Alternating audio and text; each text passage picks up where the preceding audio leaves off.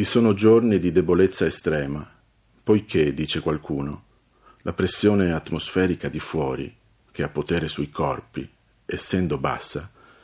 si consustanzia a noi fin dentro il sangue,